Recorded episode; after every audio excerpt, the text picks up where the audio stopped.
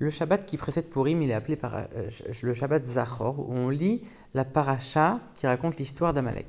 Et il y a plein de choses de, desquelles la Torah nous parle, et c'est des choses qu'on doit se souvenir tous les jours, comme par exemple le don de la Torah, euh, l'histoire de Myriam qui a dit du Lachonara sur Moshe, la faute du veau d'or, le Shabbat, euh, et il y a aussi l'histoire d'Amalek. Pourquoi on fait de ça tout un Shabbat? Quelque chose de, particulier, on va lire un, quelque chose un passage précis dans la Torah. Et on voit que les sages nous disent d'abord il y a le, souvenir d'Amalek, le Shabbat avant Purim. Après le jour de Purim, il y a l'effacement concret d'Amalek. Il y a le souvenir et après on passe à l'action. Il n'y a pas ça dans les autres choses. A priori, le Shabbat, c'est quelque chose qui est une, une mitzvah qui est générale dans le judaïsme. Le don de la Torah, c'est le fondement du judaïsme. On a aussi l'histoire de Myriam, qui nous explique que non seulement il ne faut pas faire de la shonara, mais la shonara, c'est une faute qu'on transgresse très souvent et qui est extrêmement grave, puisqu'elle équivaut aux trois fautes les plus graves du judaïsme le meurtre, les, relations interdites et euh, l'idolâtrie. Donc, le c'est sûr que ça nous concerne tous les jours la faute du veau d'or. On nous dit que même encore aujourd'hui, on est en train de rembourser la faute du veau d'or. dans chaque faute qu'on fait aujourd'hui, il y a un petit peu de la faute du veau d'or. Et puis l'idolâtrie, c'est ce qui va à l'encontre de toute la Torah. Donc toutes ces choses-là, c'est des choses qui sont très générales. On aurait compris qu'on veut mettre l'accent dessus. Et pourtant, on met l'accent sur le fait de se souvenir et d'effacer Amalek. Quel rapport? Pourquoi on fait de ça tout un Shabbat? En plus, c'est une mitzvah qu'on peut même pas accomplir concrètement. Parce que déjà, ça c'est valable que quand les Juifs sont tous sur leur terre, qu'il y a un royaume, que c'est la paix, etc. Et qu'en plus, on sait exactement qui provient de la descendance d'Amalek. Aujourd'hui, on n'a plus aucune idée, on ne sait pas. On ne sait pas du tout. Donc c'est une mitzvah que de toute manière, on ne pourra pas accomplir. Et encore une fois, pourquoi il y a cette notion de souvenir en plus de la mitzvah elle-même? À tel point que même le Rambam, il compte euh, ils font ça comme deux mitzvot. La mitzvah de se rappeler d'Amalek, la mitzvah d'effacer Amalek. Pourquoi cette différence? Effacer Amalek, c'est le roi qui doit effacer Amalek, le roi du peuple juif. Et s'en rappeler, c'est tous, tous les juifs tous les jours. Donc on voit que c'est vraiment deux choses différentes. Alors en vérité, quand on réfléchit bien, c'est quoi Amalek Amalek, c'est celui qui connaît son créateur, qui connaît Dieu, et malgré tout se rebelle contre lui. On a tous en nous une petite partie de Amalek.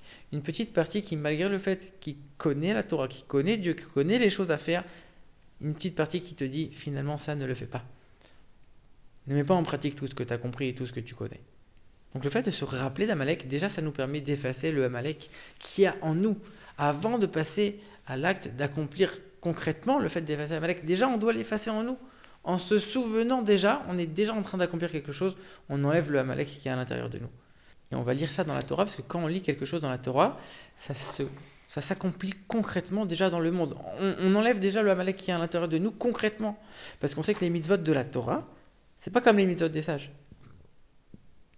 Les mitzvot de la Torah, elles ont un impact beaucoup plus grand dans le monde, matériellement. ça, ça, a un impact sur la chose elle-même. Alors que les mitzvot des sages, c'est un impact sur l'homme. C'est l'homme à qui on a interdit cette chose en plus. Mais c'est pas la chose elle-même qui est, impactée par la Torah. Alors que les, les mitzvot de la Torah, c'est la chose elle-même que la Torah a interdite. A un impact beaucoup plus fort sur la chose matériellement. Alors que les mitzvot des sages, on, on nous dit que c'est un plaisir parce que ça nous permet de nous rapprocher de Dieu. On rajoute des choses que Dieu n'a pas demandées, donc on se rapproche encore plus de lui. Mais c'est nous, c'est sur nous qu'on est en train d'agir, c'est notre relation avec Dieu. C'est pas la chose elle-même qui est interdite ou pas, ça a été ajouté. Et puis comme ça a moins d'impact matériel, on n'est pas en train de faire la chose pour son résultat, on l'a fait uniquement pour Dieu. Donc les mitzvot des sages, elles sont, très précieuses, elles ont une qualité particulière. Mais en ce qui concerne l'impact matériel, c'est les mitzvot de la Torah qui ont un vrai impact. Donc quand on va lire matériellement dans la paracha, dans on va lire dans la Torah l'histoire d'Amalek, on va véritablement effacer une partie d'Amalek qui est à l'intérieur de nous.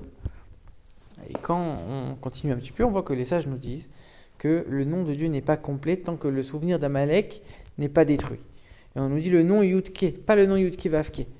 Alors, pourquoi, tu, pourquoi Amalek s'oppose uniquement à, à, la perfection du nom de Dieu? Oppose-toi directement à Dieu direct.